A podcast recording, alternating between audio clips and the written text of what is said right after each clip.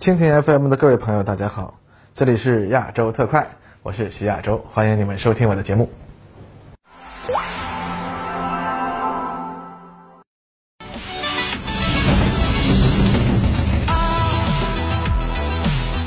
各位观众，大家好，欢迎收看亚洲特快，我是观察长的徐亚洲，在这里与您一起关注最新的前沿话题。那周末呀，美国防务新闻发出了一个消息啊，美国空军参谋长查尔斯·布朗表示，美国空军啊正在他的领导下拟定美国未来的战斗机部队的构成规划方案，而在这个方案中啊，他们正在寻求一种四代半或者五代减战斗机啊，其性能呢要介于 F 十六和 F 二十二、F 三十五之间。那么目前美国空军的 F 十六战斗机按规划将进行部分翻新，按照类似 F 十六 V 的标准，安装有源相控阵雷达和一种外贸型战斗机上所不具备的能对歼二十的雷达做出反应的告警机。但是这个延寿后的 F 十六呢，估计也只计划服役到二零三零到二零四零年之后呢，由 F 三十五战斗机取代。但是呢，二零二零年的十二月，美国空军空军未来作战领导小组所发布的一项计划显示啊，美国空军 F 三十五战斗机的采购量可能从一千七百六十三架降低到一千零五十架。那么这就不是用现役战斗机延寿能解决的问题了，需要呃用全新制造的战斗机了。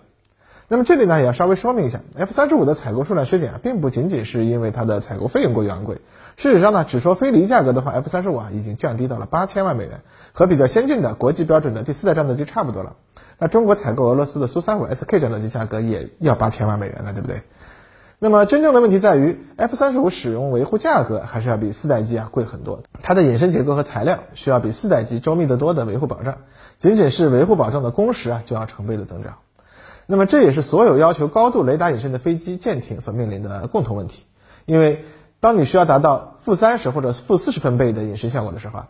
问题就不在于外形设计，而是要关注每一个细节了。哪怕一个螺丝没有拧到位，都可能导致隐身效果破功。那么这就讨厌了啊！所以不论是中国的 R 二型导弹艇、歼二十战斗机，还是美国的 F 二十二、F 三十五、B 二、F 幺幺七、就摩尔特级驱逐舰。这些的隐身武器系统啊，其实都面临着后勤维护保障远比普通武器装备复杂很多的问题。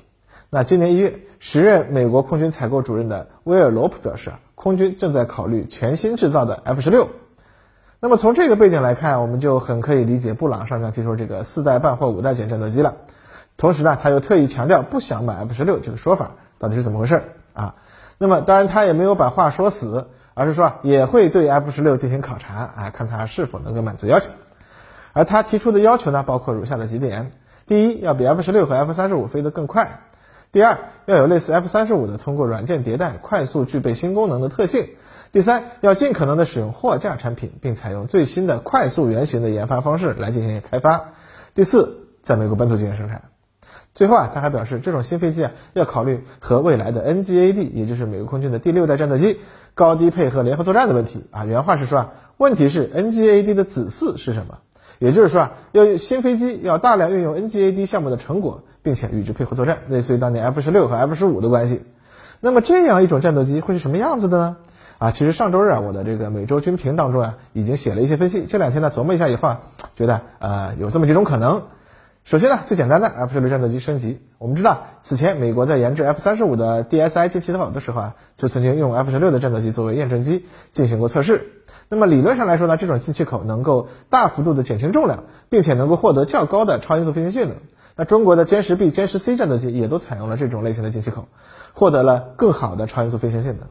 而此前 F 十六战斗机的超音速性能不够好的一个重要原因啊，就是它的皮头管式进气口结构过于简单，在超音速条件下的工作效率不行。那如果采用 DSI 进气口的话呢，不仅能够提高 F 十六战斗机的飞行速度，更可以提高正面的隐身性能。那么这就完全可能满足布朗上将所提出的这种飞得更快的要求。至于航天设备呢，那就没什么可说的了，直接把 F 三十五上的设备进行一定程度的简化修改，就可以装在 F 十六上达到要求了呀。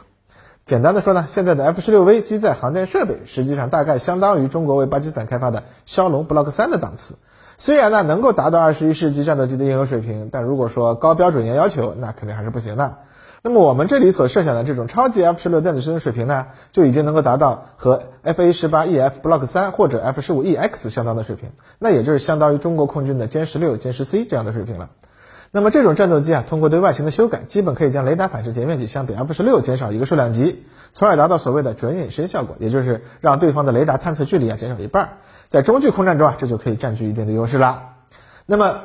这个呢，就基本可以满足所谓大国竞争的这个基本要求了啊。不过这样也有问题啊啊，首先。随着有源相控阵雷达的投入使用，雷达的威力啊，大概都提升了一个数量级，这就导致上述几种飞机的准隐身效果，在同类战斗机的先进雷达面前，其实等于没有减。结果呢，就是大家和以前实际对抗的结果是一样的。但问题是呢，即使是威力提升的雷达，面对高度隐身的歼二十、F 二十二之类的对手的时候，本来的探测距离呢可能是十公里，现在雷达为了提升一个数量级啊，对他们的探测距离呢，相应提升到了二十公里。啊，那其实差别还是不大的，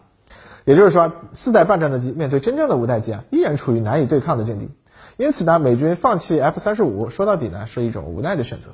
那么，按照我的理解，布朗上将所说的四代半或五代减中，这个五代减的意思，可能是在 RCS 方面比 F 三十五呢提高一个数量级，同时呢减肥，以空战为主要考量。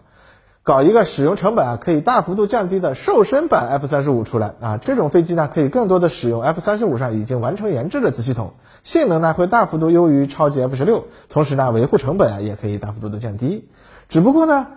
如果要考虑超音速飞行性能，尤其是要实现超音速巡航的话，那么现役 F 三十五使用的 F 幺三五系列的发动机就不适合了，因为啊，这种发动机其实在 F 二十二的 F 幺幺九发动机基础上增大涵道比，提高推力而来，而涵道比放大的结果呢，那就是在超音速飞行的时候啊，性能严重下降。那么如果说它们比 F 十六飞得快，是只要实现超音速巡航，那么发动机可能就需要使用一台 F 幺幺九或者两台 F 四幺四发动机了。那么同时呢，这种飞机的气动外形也必须为超音速飞行做出更多的妥协，就不可能像 F 三十五那么肥硕了。而这带来的负面作用呢，就是航程或者载弹量啊，只能二选其一了。而美国空军显然不可能在航程方面妥协太多，那么就只能削减单舱尺寸了。那么最后的结果呢，可能会变成，哎，这个战斗机有点眼熟啊，要不就叫它 F 三十一吧，啊，然后考虑到美国这个新世纪百式战斗机法呀，哎，或许叫 F 幺三幺。啊，如果这个计划得到实现，那么不论他们是弄出一个相当于歼十 C 的 F 十六 Z，还是一个相当于歼三幺的 F 幺三幺，啊，最后美国空军的机队组成结构啊，就和我们之前节目里展望过的二零三零年后中国空军，啊，越来越有相似之处了呢。呃，那这也没啥奇怪嘛。你看美国海军的 DDG-X 也全面模仿零五五了，陆军也要发展新氢弹和远程火箭炮了，啊，海陆空三军也都卯足了劲在搞高超音速导弹了，是不是？那空军再超一个也不算啥了吧？那最后呢，还是那句话啊，向中国学习啊，但不要说啊。好了，以上呢就是我们本期节目的全部内容，欢迎大家周六继续收看《列车长问答》节目哟。